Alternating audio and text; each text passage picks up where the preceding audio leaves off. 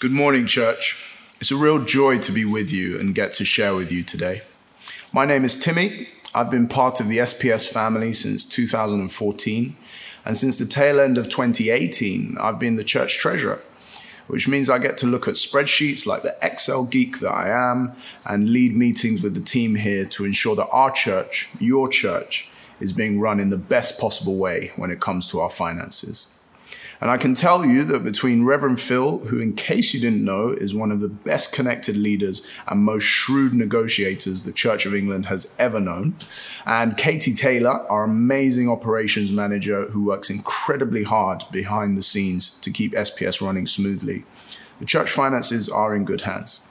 Both 2019 and 2020 saw us deliver budget surpluses, meaning that as planned, we spent less than was generated in income which was a great answer to prayer and meant that we as a church family could be even more generous in building and blessing our community and sharing the love of Jesus.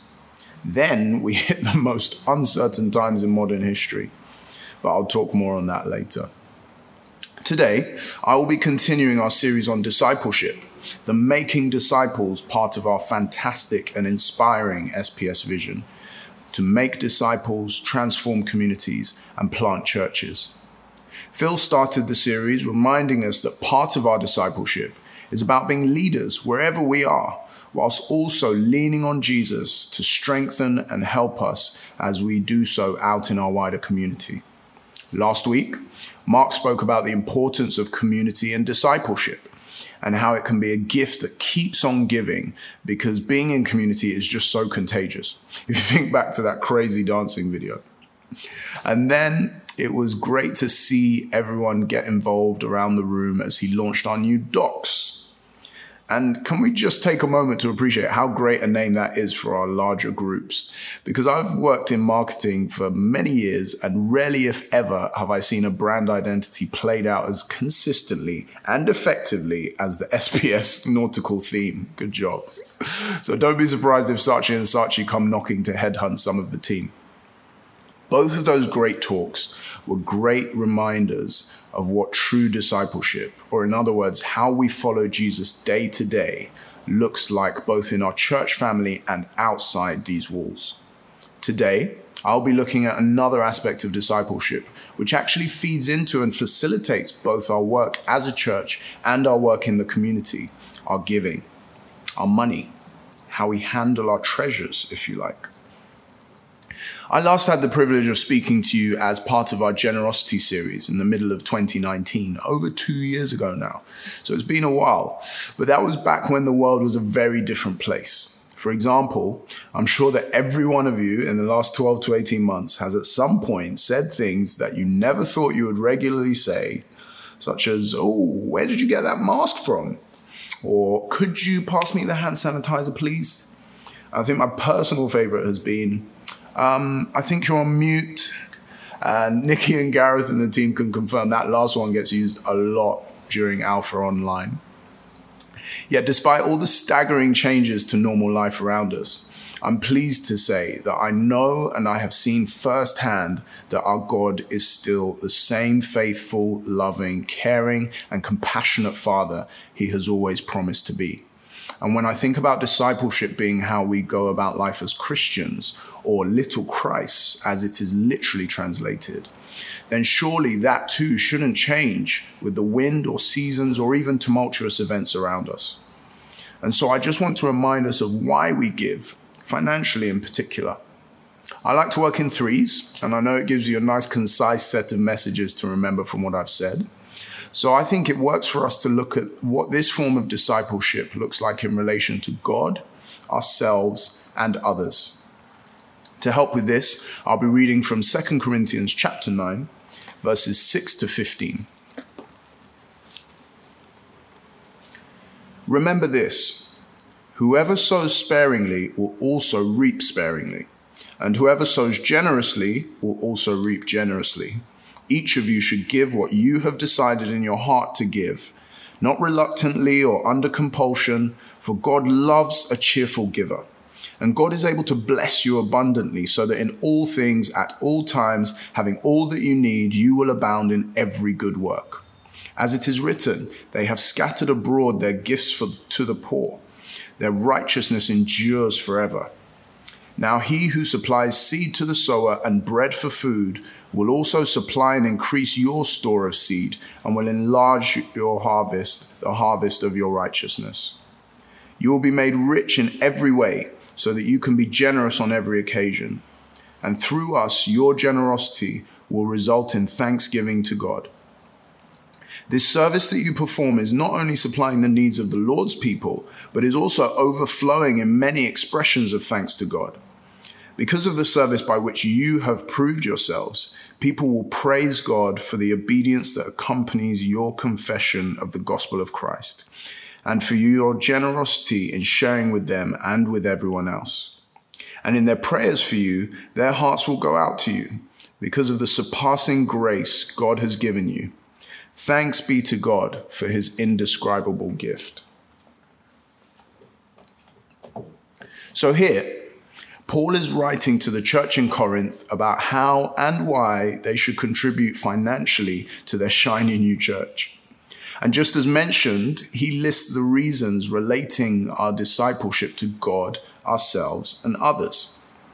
Firstly, giving shows God that you love and trust him. In verse 7, we read the well known adage that God loves a cheerful giver. But why? Because giving joyfully back to God shows that we have reached a place of complete trust. That, as it then says in verse 8, God is able to bless you abundantly. In another translation, it says, God will generously provide all you need. Then you'll always have everything you need and plenty left over to share with others similar to the promises of Matthew 6.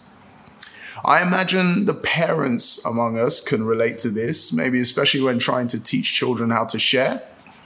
I have three godchildren, and Aurora is the youngest of, the, of them. Some of you may have met her because she likes to run around SPS, waving and smiling at everyone and anyone. Um, and now as with many young children who have been raised during this period of mask wearing, she has actually learnt to understand facial expressions pretty well as a form of communication. Even just from the eyes, she can tell when you're being playful or happy, uh, but she also knows the look that means sit down quietly, we're in church, thank you. And in turn, she is just as expressive herself. When asking her to share or just let go of something, I always get a puzzled look back as if to say, But why? That's mine. Completely understandable in fairness, she is wise beyond her years. But when I am then able to return what was taken, or even better, replace it with a new toy or a bigger piece of food because she's been raised as a proper foodie, I can literally see the joy in her eyes and the trust between us grows ever stronger. Next time, she's less hesitant to share or let go. She comes to know that if she lets go of what I asked for from her hand, it will come back to her eventually like a whole new blessing to be enjoyed. I mean, I don't want or need her toys or food for myself. I eat far too much in comparison to her, and none of her toys, let's be honest, will ever be as good as the Lego and Playmobil that I used to enjoy back in the day. But in the same way, God asks us to open our hands and give unto Him through our giving to the church, to show that we really do love and trust Him with our lives, our livelihoods, and indeed our finances. Because when we do, as Matthew 6:33 says, all these things, food, drink, clothing, shelter, will be given to you as well. I have testimonies of God's provision, and I'm sure you do also. So, first, Giving shows that we love and trust God. Secondly, and in relation to ourselves as individuals, giving shows that our hearts are in the right place. In verse 7 of the passage from 2 Corinthians, we are also given some freedom to act on this. Each of you should give what you have decided in your heart to give, not reluctantly or under compulsion. God sees the heart and knows that what is in our hearts typically plays out in our words and actions.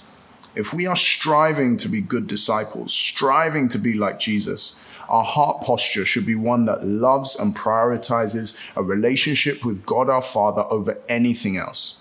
anything else, including money or wealth or possessions. Elsewhere in Matthew 6, it also says, and I paraphrase, no one can serve two masters. You cannot serve both God and money. Pretty clear. But I'm sure you're thinking, I don't serve money. I'm not obsessed with riches and wealth. But what about mammon? Now, the New King James, the oldie English version of the Bible, uses the word mammon in place of money. And that is the Aramaic word from the original text, defined as wealth or possessions regarded as full subjects of worship and devotion.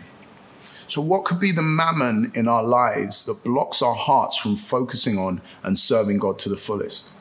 Maybe it's our clothes, or our lifestyle, or even our home, you know, the Englishman's castle. How much time and effort and investment do we put into having the nicest possible things and places to live? Has it become the first priority in your life? Or even our cars, which is a difficult one for me. Anyone will tell you I like to drive a nice runaround. And, know, in fact, my argument is that when I started driving and got my first car, it was a 10 year old bright blue Fiat Punto SX that we called Linford after the sprinter, Linford Christie, because it was old but quick. But it used to need repairs every three months and did this thing where it would rev its own engine at the traffic lights, making everyone around you think that you wanted to get into a race with them like a scene out of Fast and Furious. So I actually like the convenience of having a nice car that works all the time. But maybe I need to check myself that it doesn't become the focus of my heart. All God asks is that we don't let anything take priority over Him. If He is the priority of our hearts, he knows that we will choose to invest back into him and the church, like the sower in verse 6, who sows generously to reap generously. Because from verse 10, we also know that he who supplies seed to the sower and bread for food, that's God, will also supply and increase your store of seed and will enlarge the harvest of your righteousness. For me, that is an amazingly comforting reassurance to receive from our omnipotent, our all powerful God who sits on his throne high above all things. Especially given the period we are in, the difficult financial situations that many of us, myself included, may have found ourselves in during this time, God is still in control and wants to know through our continued giving, even in the midst of trials, that we love Him, that we trust Him, and that we are keeping our hearts focused on Him. Finally, living out discipleship through giving helps meet the needs of others.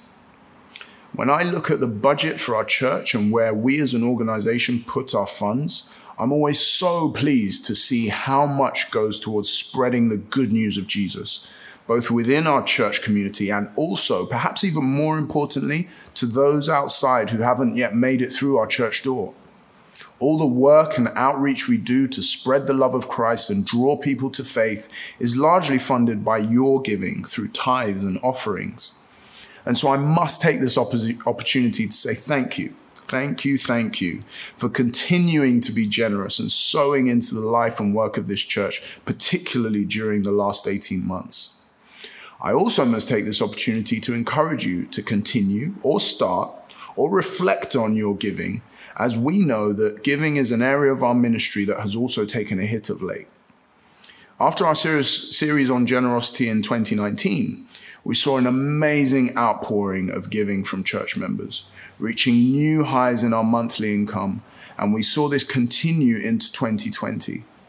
This year, 2021, unfortunately, find ourselves quite significantly down on giving. The truth is, in many ways, 2021 has been tougher than 2020, starting with Christmas being cancelled, and then we went into the toughest lockdown in winter. Furlough ended for many. Much of the impact of 2020 has really begun to hit us in 2021. There is still a lot of uncertainty and a lot of anxiety. And while we are excited to be back worshiping together and we can see God on the move in us and through us, in this season of recovery, the numbers of people worshiping with us in person on site is down by about a third compared to the start of 2020. And as a direct result, our giving income is down about 15%.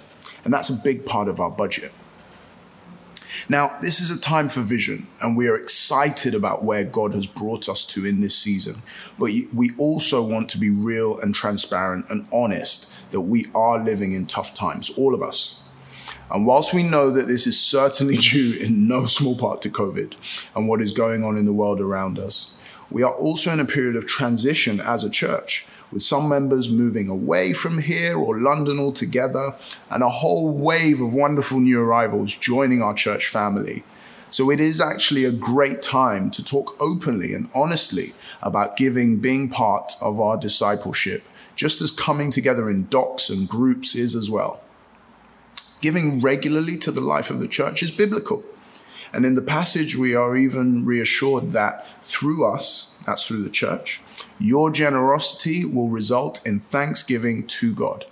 This service that you perform is not only supplying the needs of the Lord's people, but is also overflowing in many expressions of thanks to God.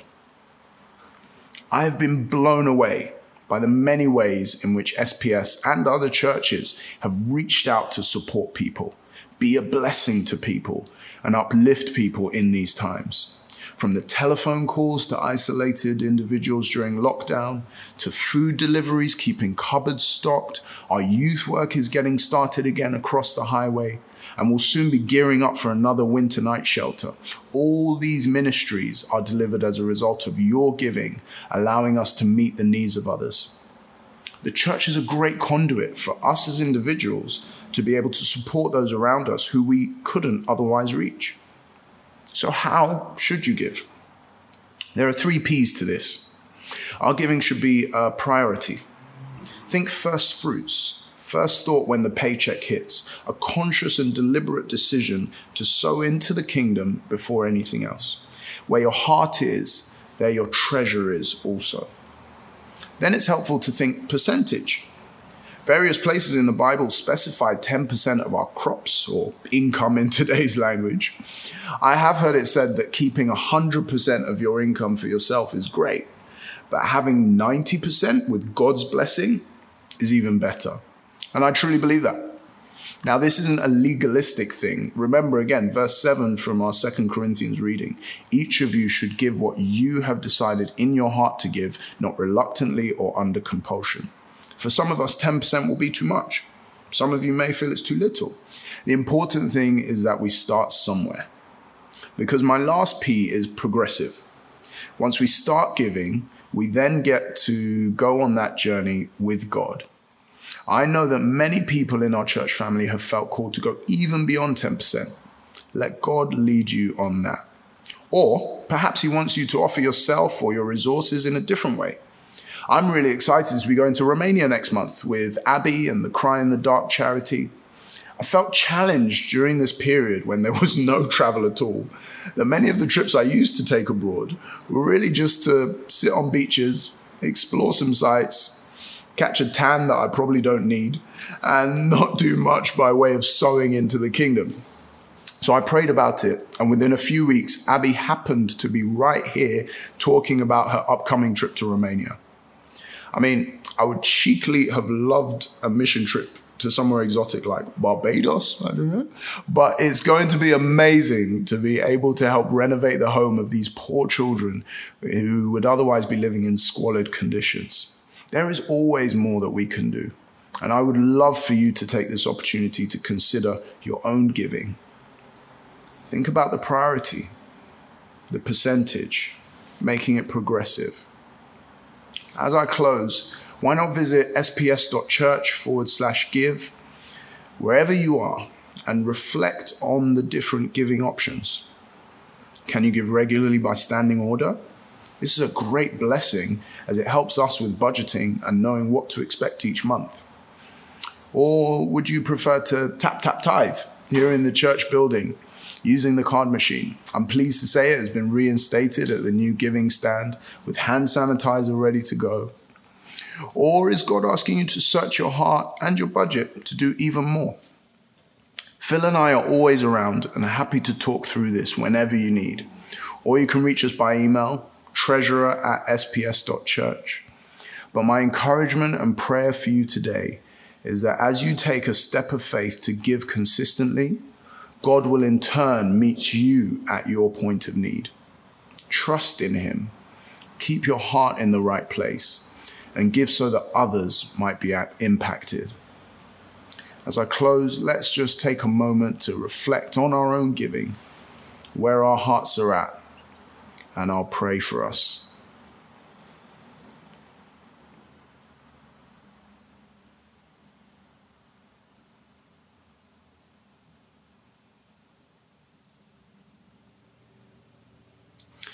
Dear Heavenly Father, I pray that you would open our hearts to continue our generosity towards you and those around us. Lead us in the best ways to give unto you and bless the work of our hands as we sow into the kingdom. Thank you, Father. Amen.